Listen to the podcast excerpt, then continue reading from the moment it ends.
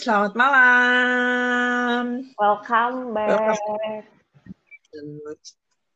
Cahul Cicet kembali bersama kita setelah kita vakum hampir dua minggu nggak ada update ya Mbak ya. Yes, betul. Karena satu dan lain hal, jadi kita Baru lagi. Mm-mm. Jadi kita akan ngobrol tentang apa nih malam ini? Sepertinya akan seru sekali bahasannya. Karena udah mau tahun ganti tahun nih, Cak.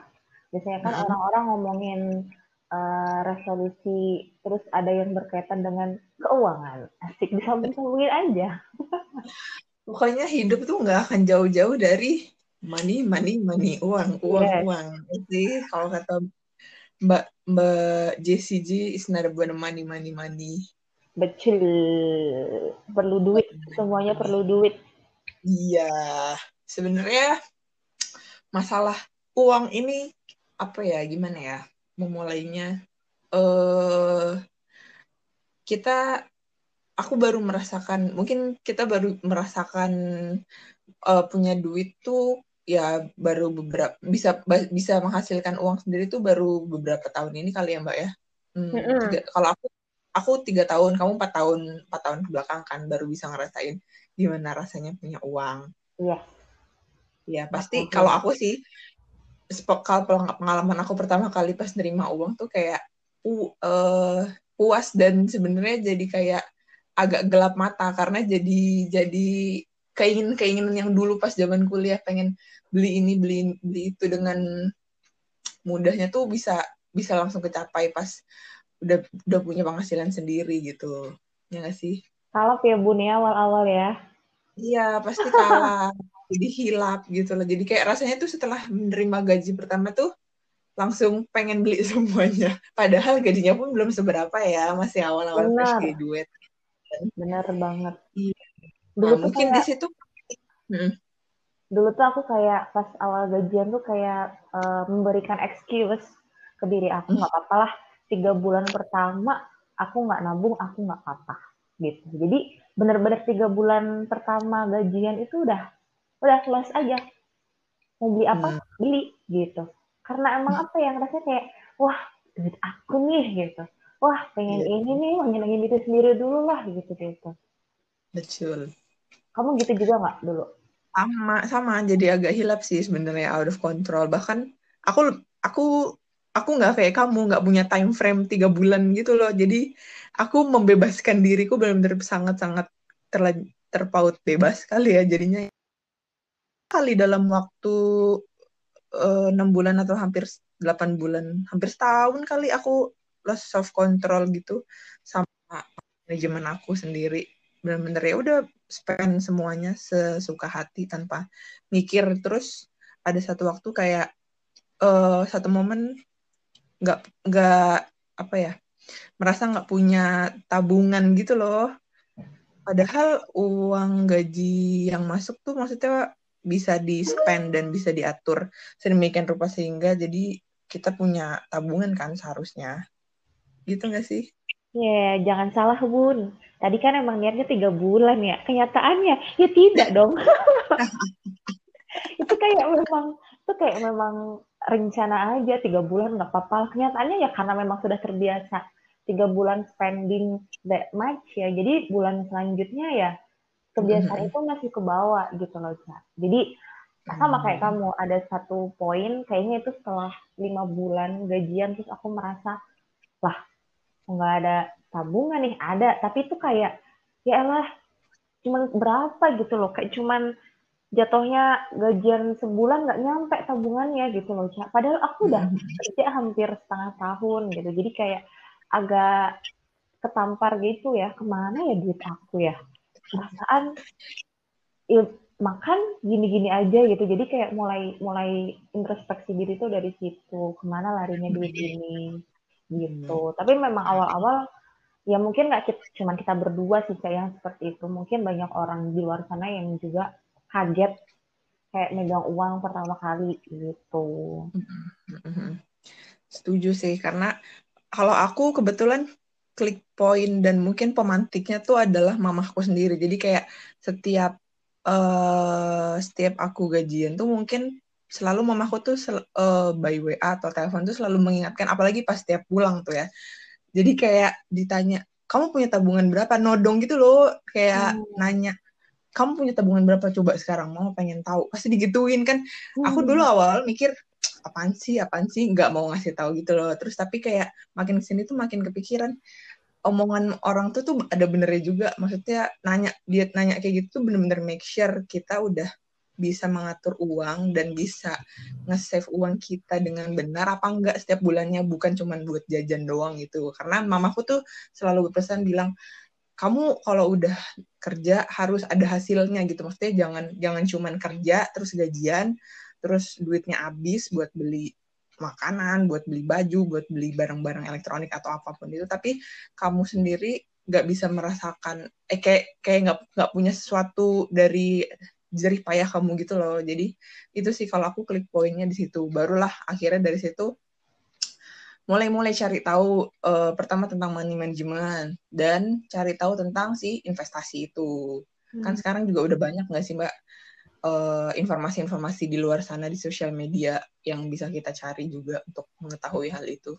Kalau aku tuh, jadi tadi kan aku bilang tiga bulan ya, hmm. terus abis gitu di bulan keempat tuh sebenarnya aku udah mulai cak, udah mulai nyisihin buat ditabung. Hmm. Tapi ada time itu tuh aku kayak cuman naruh di uh, eh, ATM terpisah aja gitu. Tapi karena aku masih punya akses ke ATM ini, akhirnya kepakai juga gitu loh, Cak. Karena ya itu tadi di share aku buat belanja tuh masih gede banget dan aku belum bisa kontrol itu sampai akhirnya kalau nggak salah sih bulan ke-6 tapi yang jelas itu masih di tahun 2016 hmm. itu aku tuh lagi booming pas itu awal-awal yang namanya reksadana terus aku kepo jadi aku kayak memaksa diri aku untuk nabung yang aku tuh nggak bisa ambil suatu uh, kapan-kapan gitu maksudnya kayak hmm. pas aku pengen bisa aku ambil tuh nggak bisa kan kalau misalkan di reksadana jadi aku memutuskan untuk memaksa diriku akhirnya kalau nggak dipaksa soalnya ya ya bakal los terus gitu. Jadi ya udah akhirnya aku pelajarin itu apa reksadana, iya. aku beli bukunya, terus akhirnya aku daftar. Pas itu daftarnya masih rempong banget ya, harus ke bank lah, harus isi manual form, sekarang kan bisa online ya. Jadi gitu terus jadi kayak di auto debit tiap bulan. Jadi kan mau nggak mau kan aku harus nabung jatuhnya karena uh, dalam tanda kutip dipaksa. Hmm. Tiap bulan tuh aku udah punya kayak apa ya simulasi sendiri untuk pembagian pos-pos bulanan uang bulanan aku mau dikemanain aja gitu. Jadi misalkan kita buat untuk ada yang hmm, dana darurat, ada yang untuk lifestyle atau misalkan biaya operasional hari-hari.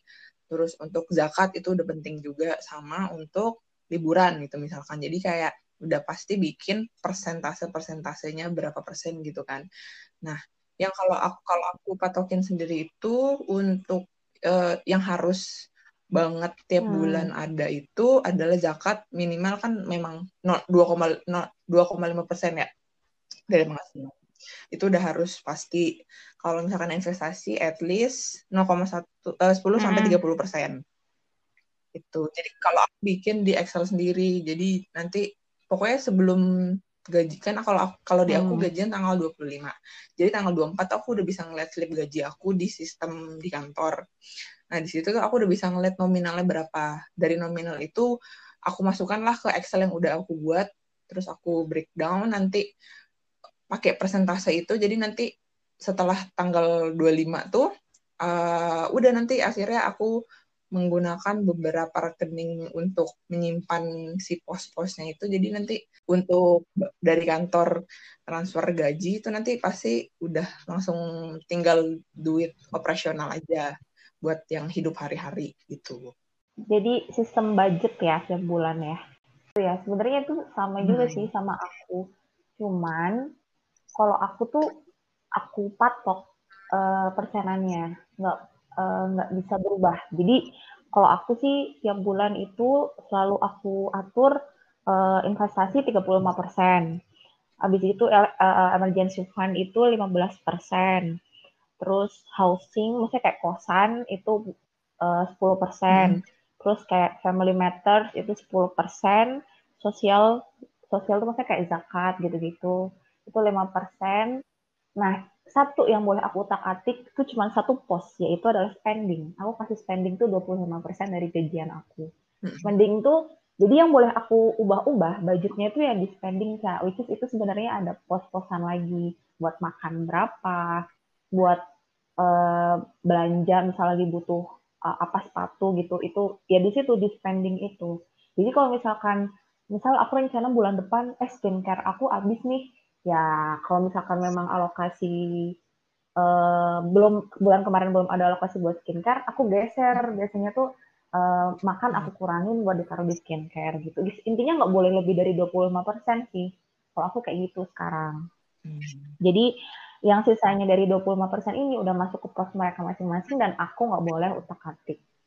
Kalau aku sih kayak gitu sekarang. Kalau dulu sering banget bocor, Ca. Jadi aku udah pos-posin, tapi masih aja kepake, kepake, kepake gitu. Jadi ya lama-lama uh, mungkin karena kita semakin sadar ya, uh, kerja capek, kalau misalkan nggak ada bekasnya, kayak nggak ada uang yang diinvestasiin itu kayak sedih aja gitu bahwa aku tuh merasakan jadi kayak lebih bisa mengontrol uang sendiri karena misalkan aku punya pos lifestyle yang itu aku gunakan untuk misalkan aku weekend mau main ke mana, mau makan apa, terus misalkan aku weekend mau pulang ke Bandung, aku bisa ngambil ongkosnya dari situ. Jadi kayak misalkan si si pos uh, lifestyle itu udah habis di minggu kedua atau minggu ketiga karena aku sudah menggunakannya terlalu banyak, berarti di minggu ke minggu selanjutnya misalkan minggu keempat ya aku nggak boleh ke mana-mana pas weekend gitu jadi kayak uh, terbantu dengan cara itu untuk mengontrol diri aku sendiri.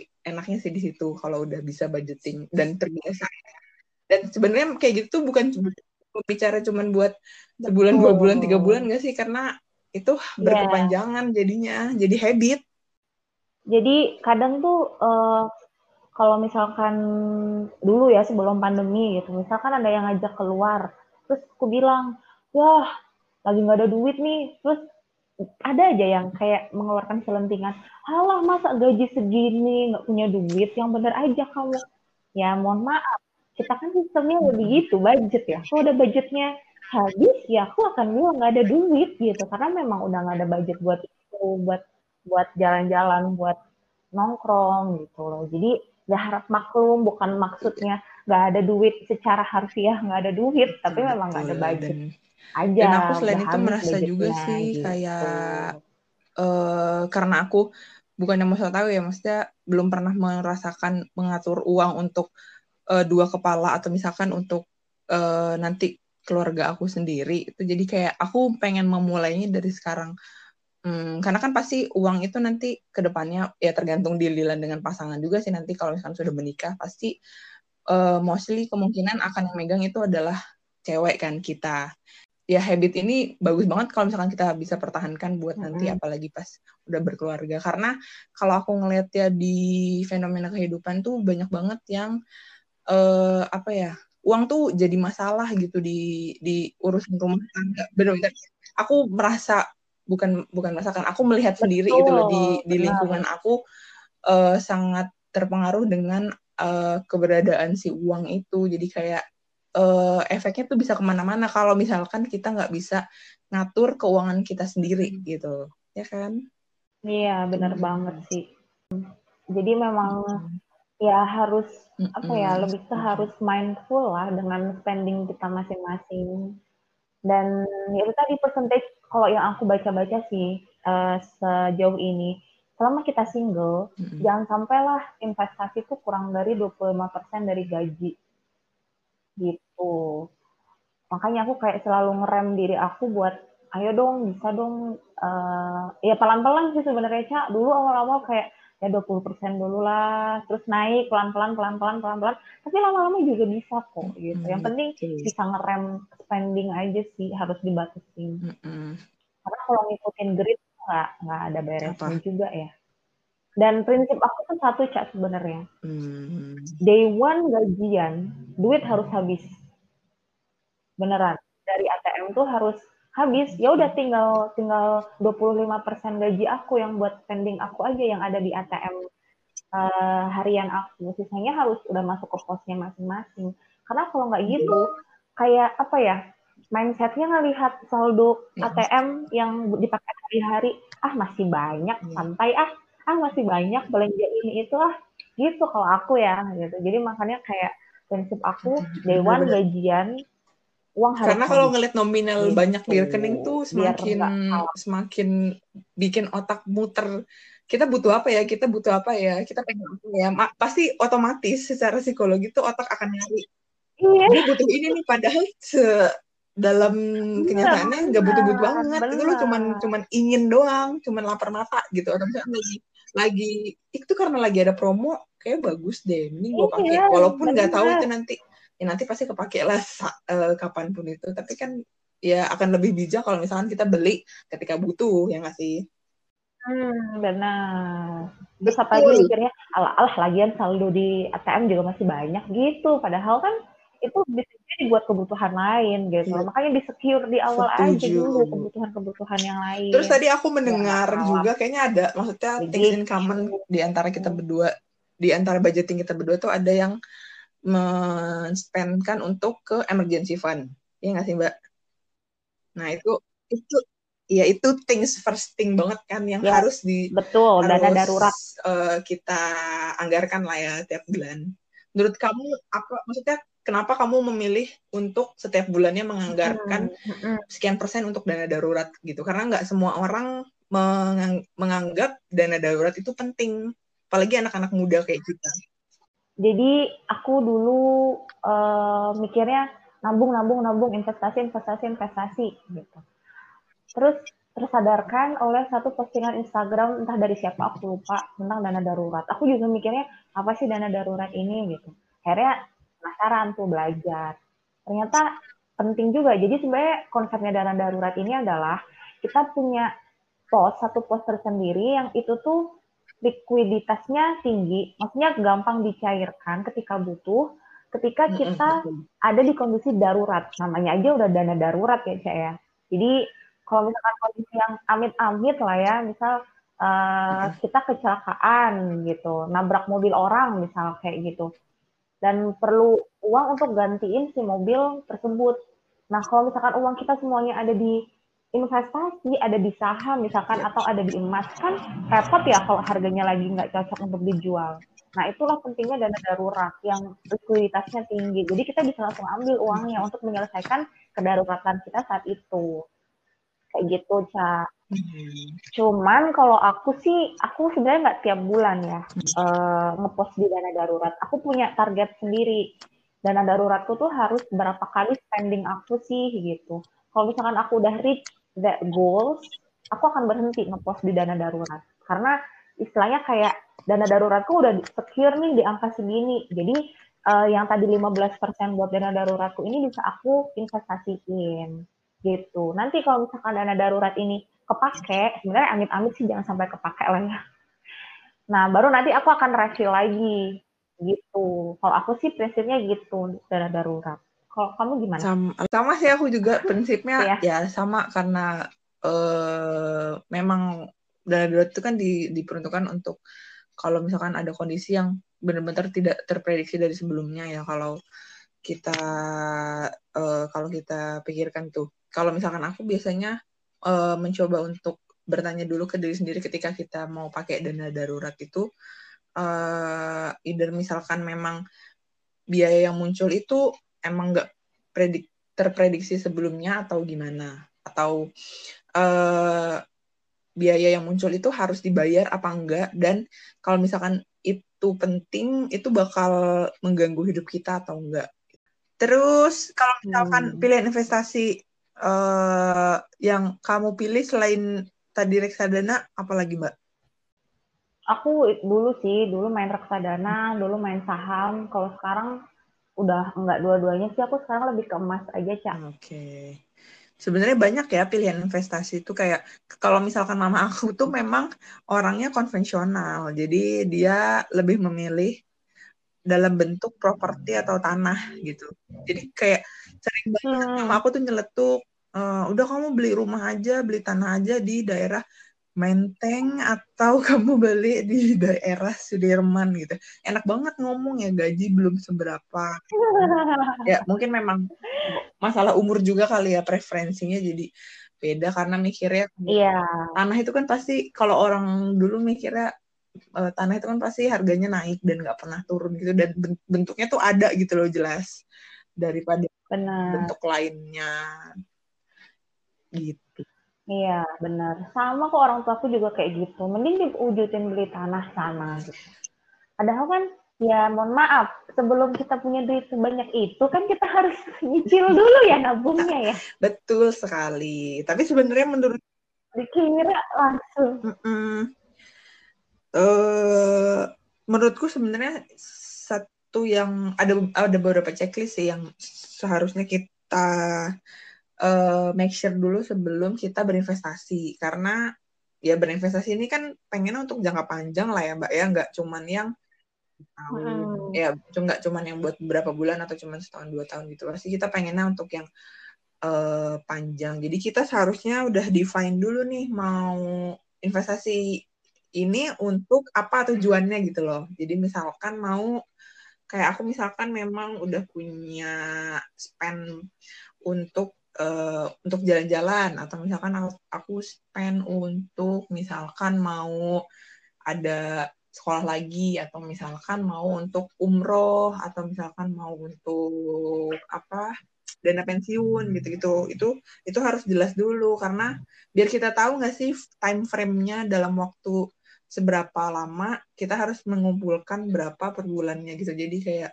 manageable aja jadinya jadi kalau ngomongin masalah investasi sih memang harus jelas ya tujuannya apa. Uh, bahkan ada juga yang ngepostin investasinya. Jadi kayak misal uh, investasi aku yang di emas ini aku khususin buat uh, biaya nanti biaya pendidikan anak karena masih lama misal kayak gitu. Itu bisa. Terus misalkan nanti uh, biaya investasi aku eh investasi aku yang di reksadana ini aku khususkan buat studi S2 itu juga bisa. Jadi sebenarnya ya enaknya kita aja gimana ngelola yang penting tuh uh, kita tahu tujuannya apa, terus tahu masing-masing resiko dari tiap investasi yang kita pakai instrumennya itu itu jelas semuanya udah ngerti. Jangan asal-asal ikut trending aja, ih lagi ngetren nih uh, investasi di saham ikutan ah gitu. Eh ternyata nanti rugi karena nggak punya ilmunya.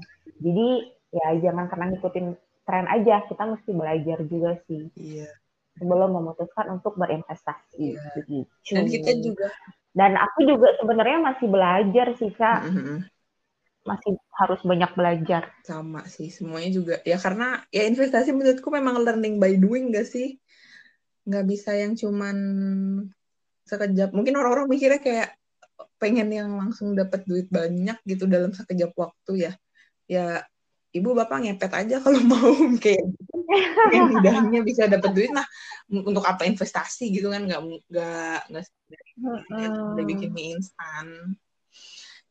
Hmm, betul. Kalau aku sih ngelihatnya juga salah satu yang harus kita yang harus kita cari tahu juga itu si profil resiko. Sebenarnya aku dulu tuh nggak tahu kan apa sih profil resiko, profil resiko gitu. Tapi terus dulu tuh sempat aku googling. Jadi mungkin ada beberapa yang kayak kalau dari basic ilmunya tuh theoretically bilang profil risiko manusia itu biasanya untuk berinvestasi ada konservatif, moderat, sama agresif. Nah, kalau yang aku yang aku temuin tuh orangnya sangat konservatif. Jadi kayak biasanya tuh orang-orang yang cenderung uh, cari aman gitu. Jadi memang nggak mau uh, apa namanya uangnya uh, rugi gitu. Jadi jadi pengen hmm. sesuatu yang yang benar-benar udah pasti dia dapat untung tanpa rugi gitu itu biasanya orang-orang kayak gitu nah kalau aku setelah aku cari tahu memang aku pribadi memang orang yang moderat tuh agres agresif tapi cenderung untuk moderat sih. Jadi kayak uh, level level resikonya tuh lebih tinggi dibandingkan si yang konservatif gitu. Dan lebih berani untuk mengambil investasi yang resikonya lebih tinggi. Tapi ada juga hmm. teman-temanku yang nah uh, teman-temanku yang berprofil resiko agresif ini biasanya cowok-cowok yang betul main, betul banget. Jadi aku tuh punya satu ada ada ada dua grup gitulah. Satu satu di satu grup kantor yang benar-benar investasi. Ya teman-teman investasi yang satu lagi sama teman-teman yang 15 uh, yang ngomongin saham. Nah itu kebetulan isinya cowok-cowok semua dan itu aku baru dijoinin kan. Terus uh, agak kaget pas ngelihat bahasan di dalam grup itu benar-benar yang analisis sedetail itu dan mereka tiap hari literally tiba tiap pagi tuh pasti udah oh. udah yang ngomongin si era atau misalkan beris yang lagi hits dari Ustaz Mansur, Yusuf Mansur itu itu kayak mereka updated banget. Terus aku sempat nanya ke salah satu temanku di grup itu cowok juga kan. Ini aku doang apa emang orang-orang di grup ini sangat-sangat agresif ya dibilang biasalah cowok-cowok tujuannya beda udah pengen cari duit buat nikah gitu jadi memang sangat berasa hmm. sih kalau cewek menurutku memang biasanya konservatif tuh moderat kalau yang cowok itu memang mereka berani mengambil resiko dalam berinvestasi ini sih mbak Iya, tapi memang aku pernah dengar dari Rita Gozi, kamu pernah nggak sih, Cak? Eh, kenal lagi tanyanya. Gila, teman-teman ini kali ya. Kayak teman satu geng gitu tahu, ya. Tahu, tahu. Aku juga banyak belajar dari dia. Ya, banyak belajar dari dia kan. Hmm. Tapi memang eh, aku pernah dengar podcast dari Mbak Prita Gozi ini di 30 Days of Lunch kalau nggak hmm. salah. Memang profilnya cowok sama cewek uh, untuk masalah uang hmm. dan investasi itu memang beda. Betul. Emang cewek tuh lebih arahnya tuh mikirnya ke mana-mana. Yeah.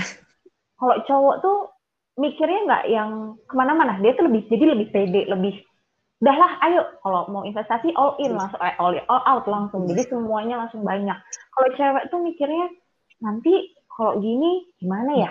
Nanti kalau gitu gimana ya? Itu jadi memang itulah kenapa emang diciptakan untuk saling melengkapi kayaknya ya. Jadi uh, ada yang ngerem nih kalau cowok yang udah apa ya kayak spendingnya atau udah mulai nggak terkontrol, emang tugasnya cewek kayaknya yang harus lebih nggak. Iya betul.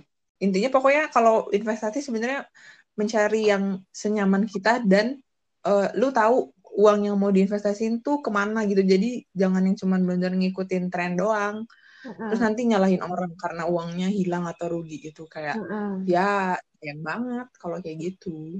Ya dan jangan sampai pakai uang panas ya. Uang panas nggak sih? Betul nggak betul. sih aku. Jadi uh, apalagi yeah. kalau misalkan modal-modal investasi yang nggak bisa dicairkan sewaktu-waktu yang likuiditasnya rendah banget. Contohnya aku selain di emas sekarang hmm. juga lagi invest di ternak Nesia cak kalau kamu pernah dengar yeah. Jadi modalnya ternak dia tuh kayak aku invest terus uh, ke peternak-peternak lokal gitu, terus okay. nanti dibalikin setelah eh, enam uh, bulan, tiga bulan atau setahun gitu. Itu dengan uh, profit yang beda-beda, profit sharing yang beda-beda. Nah, selama periode itu kan uangnya nggak bisa aku apa-apain gitu. Nah, kalau misalkan aku pakai uang panas, ya bahaya dong gitu. Jadi emang benar-benar harus kita ngerti, oh aku punya uh, budget uang dingin, istilahnya uang dingin tuh uang yang aku nggak dalam ya nggak kepake. Istilahnya dalam tanda kutip nggak butuh nih uang nggak butuh gitu. Jadi ya udah hmm. daripada diem aja mending aku investasiin yang nanti aku bisa pakai lagi setelah periodenya selesai. Kayak gitu loh. Jadi jangan sampai pakai uang panas sih. Dan betul. pokoknya dipastiin dulu dana darurat aman. Kalau nah, dana darurat betul. belum aman diisi dulu diisi dulu dana daruratnya. Baru kalau udah silahkan lah itu investasi. Gitu. Hmm checklist pertama memang adalah dana darurat. Seenggaknya nyicil dulu sih kalau aku maksudnya yeah. nggak nggak harus yang nunggu nggak harus nunggu target kita empat kali atau enam kali penghasilan ya nggak apa-apa. Kalau misalkan kita belum mampu untuk nyampe ke sana ya at least lu udah punya udah punya posnya dulu lah dana darurat segini gitu. Jadi uh, bisa untuk ke investasi aman gitu. Jadi nanti seenggaknya kalau misalkan apa-apa terjadi itu uh, hidup kita ada lebih aman gitu lebih yeah. secure uh, uh. jangan nanti misalkan ada sesuatu sama kita cuman um, pegangan kita adalah investasi gitu yang nggak bisa dijadikan itu juga patokan suatu waktu kan uh -uh.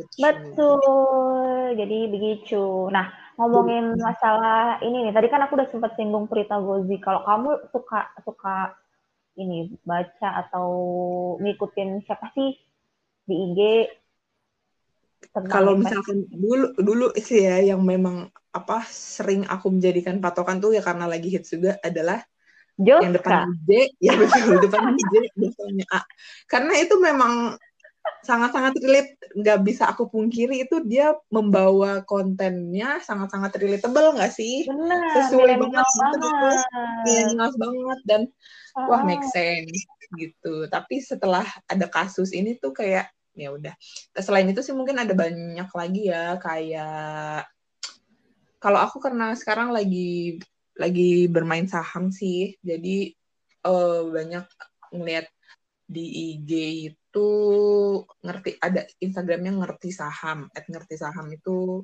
banyak Hmm. banget sih ilmunya di situ juga atau eh, siapa lagi ya Rifan Kurniawan Andika Diskartes ya Terus Andika aku juga follow.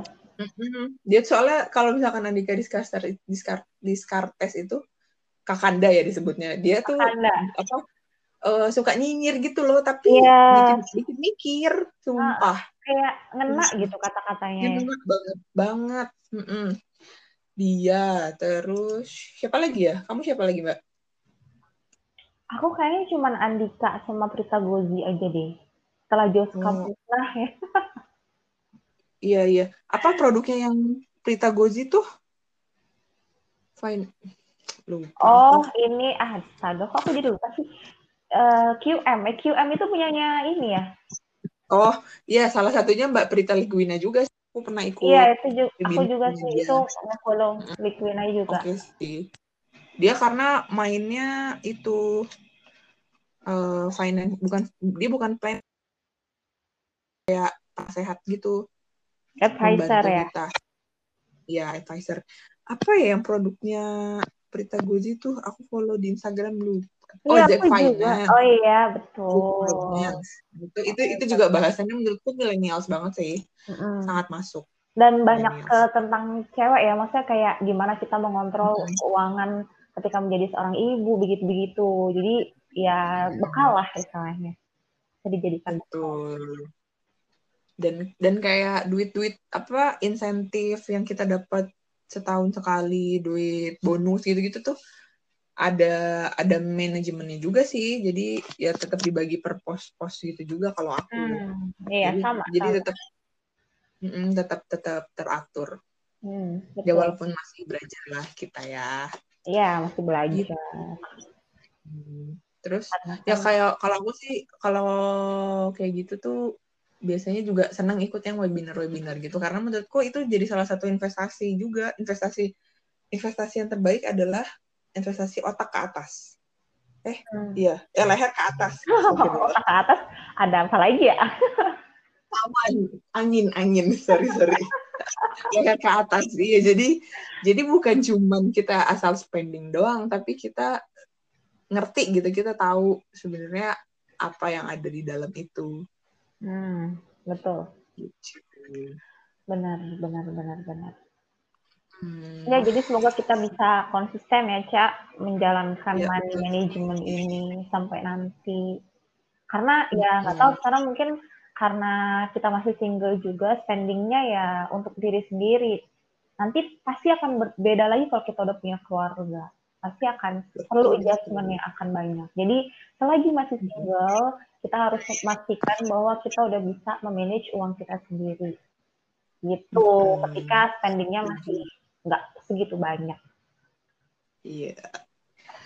Dan yang aku rasakan sih ya, mungkin karena nikmatnya udah bisa money management sendiri ini tuh kayak kalau misalkan kalau kamu gini juga nggak sih Mbak? Misalkan bulan eh, akhir-akhir tahun gini tuh gajiannya jadi maju.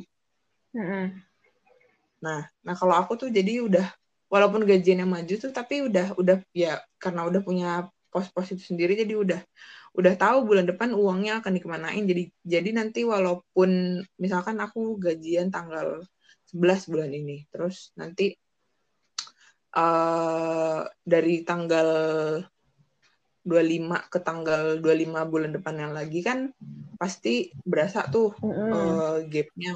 Heeh. karena karena kemajuan si gaji itu. Tapi karena money management ini aku lebih bisa ngontrol. Jadi nanti di belakang belakangnya itu nggak akan nggak akan merasa duit habis. Heeh, nggak akan merasa kaget dan nggak akan merasa duit habis. Pokoknya banyaklah manfaat yang sudah kita rasakan ya Iya. setelah bisa belajar ini manajemen ini enak banget ternyata Iya, dan nggak nggak nggak apa namanya nggak kalap, nggak suka kalap gitu. Kayak ada lah yang yang ngeram jatuhnya karena budget itu tadi gitu. Tapi memang iya betul perlahan kok eh, sobat cicat semua. Memang ini prosesnya tuh perlahan. Awal-awal pasti susah banget ngebudgetin spending harus cuman segini itu susah banget. Tapi ya memang harus dipaksa ya, Cak, awal-awal. Lama-lama juga kebiasa. betul ya sama kayak kita belajar ngitung kalori gitu Iya, mbak ya jadi semua Dibudgetin bisa karena terbiasa Heeh. iya kalau ini kalau kalau itu kalori ini adalah uang gitu mungkin Iya. beda satuannya dong tapi build habitnya sama Hmm, betul. Terus sekali obrolan kita malam ini sangat-sangat berbobot daging Iya. semua isinya. Wah semoga yang mendengarkan jadi mendapatkan insight-insight dan tercerahkan juga. Mungkin yang mendengarkan juga udah udah melakukan hal yang sama dengan Iya. kita ya. Bagus dan pertahankan. Semoga kita sama-sama konsisten dengan apa yang sudah kita lakukan ya sobat chit chat. Iya, yang masih ragu-ragu untuk mau mulai eh, mengalokasikan untuk dana darurat, eh yuklah mulai sekarang. Karena kita nggak tahu darurat itu kapan datangnya, Yo, ya kan? Jadi mending secure dulu gitu. Walaupun ya amit-amit kita nggak nggak pengen itu kejadian, tapi ya at least jaga-jaga lah. Gitu. Setuju. Jangan sampai kondisi darurat itu membunuh dan membuat kita miskin lah amit-amit lah ya jadi nggak punya Hmm. uang karena kita nggak punya pegangan intinya itu oke pokoknya semuanya learning by doing lah. Yes. nggak Nah, apa-apa. Satu deh yang aku- error. Yang aku penasaran, kamu punya kredit card Apa? nggak? nggak. Sama Alhamdulillah kita berarti ya. jujur aku nggak tahu kenapa ya. Karena prinsipku gini mbak. Eh ketika kita pakai kredit card tuh hmm, aku belum sekarang merasa belum butuh sih ya. Nggak tahu nanti ke depannya akan gimana dan pasanganku akan gimana nanti ke depannya. Kalau sekarang aku mikirnya memakai kredit card tuh sama aja membohongi diri sendiri karena jadi istilahnya kayak lu tuh sebenarnya belum mampu beli beli beli sesuatu yang ingin kamu beli gitu Ah, ah. jadi better better kamu ya spend setahun dulu untuk ya udah save aja duit untuk mencapai keinginan berapa nominal yang pengen kita simpan gak sih? Iya, benar banget. Itu juga yang aku pegang. Jadi prinsip aku ya, ketika kamu nggak bisa beli barang itu, ini barang maksudnya eh, kebutuhan sekunder ya, bukan kebutuhan Iya. primer ya, Cak. Ketika kamu belum bisa Mm-mm. beli barang itu cash pakai duit kamu, berarti kamu bukan market marketnya. Ngapain maksa Mm-mm. gitu? Cari aja yang kelasnya di bawah kalau emang kalau emang kamu benar-benar butuh gitu. Kalau misalkan nggak butuh ya ngapain gitu. Jadi memang sebisa mungkin jangan sampailah kita ngutang atau kredit untuk barang-barang yang sebenarnya sekunder kebutuhannya. Kalau prinsip aku sih begitu. Iya, betul. Karena jatuhnya jadi kayak gali lubang tutup lubang dan Iya, gak udah-udah gitu. Susah untuk investasi kalau kalau aku melihat di kehidupan teman-temanku ada yang memakai eh, kredit card itu jatuhnya jadi hilaf. Mm-mm. jadi out of control jadi kepake terus yang mungkin mikirnya dulu aku pakai kredit card cuman buat beli mobil misalkan tapi nanti ada ya godaannya tuh ada aja kalau misalkan kredit card karena aku lihat tuh promo inilah jadi nanti dia ujung-ujungnya aku beli Iya, celana nih pakai kredit card oh my god itu kan tapi suatu hal yang bukan sudah diprediksikan sebelumnya gitu belum yang belum nggak diplankan sama dia sebelumnya itu tuh Hmm. godaan-godaan yang kayak gitu tuh jadi psikologi dan mind- mindset juga sih kalau aku. Jadi kalau Iya, misalkan betul. mau coba tiket mau pakai kredit card coba Mm-mm, coba dipikirkan lagi kalau misalkan teman-teman coba chat mau pakai kredit card. Bener-bener banget dipikirkan. Kecuali teman-teman merasa mampu untuk membayarnya on time. Itu silahkan sesuai keinginan kalian. Ya. ya dicek dulu SPOT-nya lah ya, dianalisis dulu Betul. Mm-mm. strength-nya Uji kelayakan, apa, uji kelayakan. apa. Iya, uji kelayakan dulu lah. Kalau memang misalkan butuh benar-benar ya udah monggo, tapi harus tahu konsekuensinya seperti apa. Gitu. Sekali. Wow, terus sekali kayaknya udah agak panjang ya obrolan kita hari ini. Iya. Dan dengan penuh uh, perjuangan ya, agak berdarah-darah ya, habis kali ini. Iya. Harus take beberapa kali ya. Iya, agak agak berjuang dengan koneksi ya. Mungkin semesta tidak mendukung kita untuk mengobrol malam ini. Ada apa ya? Entah kenapa. ya, tapi semoga tetap tersampaikan lah ya obrolan kita. Ya. Yang ini pesannya mau mau apa pun itu bisa diambil saripatinya oleh teman-teman yang mendengarkan setidaknya. Yes, betul. Ya. Segitu dulu kali ya, Mbak. Yes, segitu dulu. Kata udah panjang juga. Ya, cukup. Semoga bermanfaat. Uh, uh, dan salam cuan. Yes, salam cuan. See you next time. Bye. Bye.